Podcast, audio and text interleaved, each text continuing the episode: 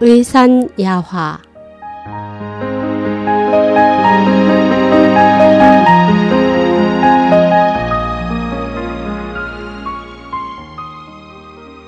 담배를 끊지 못하는 사람들에게 글, 자선. 담배를 끊으려고 나를 찾는 환자가 많이 있다. 그들 중 85% 이상이 금연에 성공했는데 나의 의술이 전부가 아니다. 금연 결심을 확실하게 지키지 못하는 환자에게 난 늘 들려주는 이야기가 있다. 이 이야기를 들은 사람의 대부분은 더 이상 담배 피울 생각을 하지 않았다. 의대에 다니면 해부학 실습으로 사람의 골격, 근육, 신경, 내장기관 등 인체에 대해 학습한다. 조는 폐암으로 세상을 떠난 후 시신을 기증한 50대 남자다. 어느 날 해부학 실습 시간에 나는 조의 시신을 보고서 깜짝 놀랐다. 그의 폐는 시커멓게 어깨에 닿을 만큼 흉강을 거의 꽉 채우고 있었고 아주 단단했다. 어떻게 이렇듯 크고 검은 돌덩어리 같은 폐로 살아갈 수 있었는지 상상조차 하기 어려웠다. 해부학 실습실 옆에서는 바로 내 앞에 누워 있는 조가 살아있을 때 찍은 동영상이 돌아가고 있었다. 나의 이름은 조입니다. 나도 예전에는 대부분 젊은이들처럼 아주 건강하고 활력이 넘치는 몸을 갖고 있었지요. 그러나 나는 끊임없이 나의 몸을 혹사시켰습니다. 건강에 해로운 나쁜 습관도 아주 많았어요. 건강할 때는 이런 습관들이 건강과 무슨 관련이 있는지 생각조차 하지 못했습니다. 난 하루에 담배 두 갑을 피웠고 나중에 한 갑으로 줄이고 또 하루 열 개비, 세 개비, 한 개비로 줄였습니다.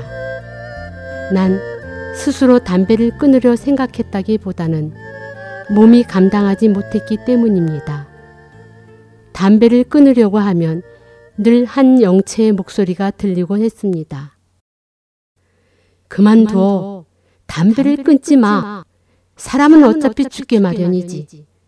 폐병으로 죽지 않으면 아마 심장이나 고혈압, 중풍으로 죽을지도 몰라.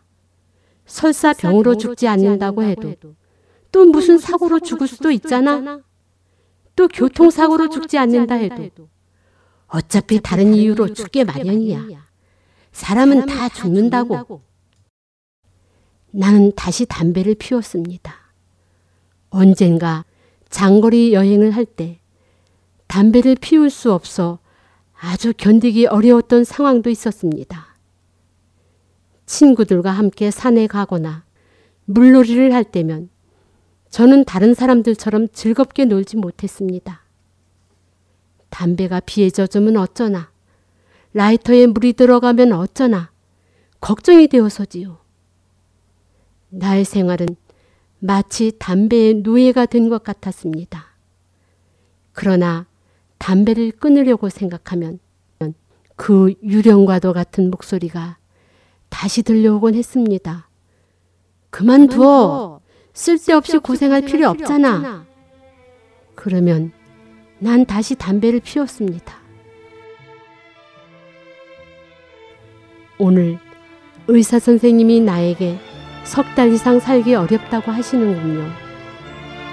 아직 숨 쉬고 말할 수 있을 때 이런 것을 모두 고백하고 싶습니다.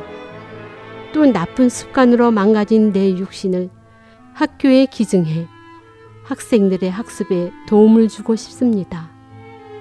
이런 공헌을 할 수 있다는 것은 행운입니다.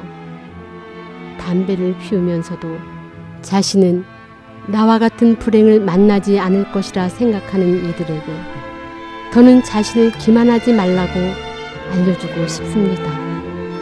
지금 제 머리는 맑게 깨어 있습니다. 하지만 나는 이미 늦었습니다. 그러나 당신들은 기회가 있습니다. 아직 생명이 남아있을 때 자신을 소중히 하시기 바랍니다.